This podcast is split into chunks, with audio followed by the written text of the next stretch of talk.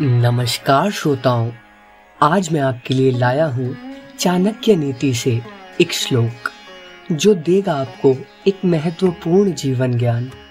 आइए प्रारंभ करें आज का ज्ञान।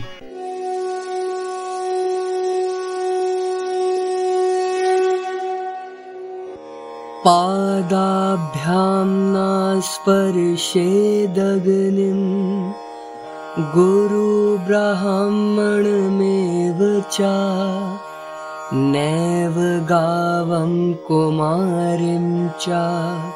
नावृद्धं न शिशु तथा।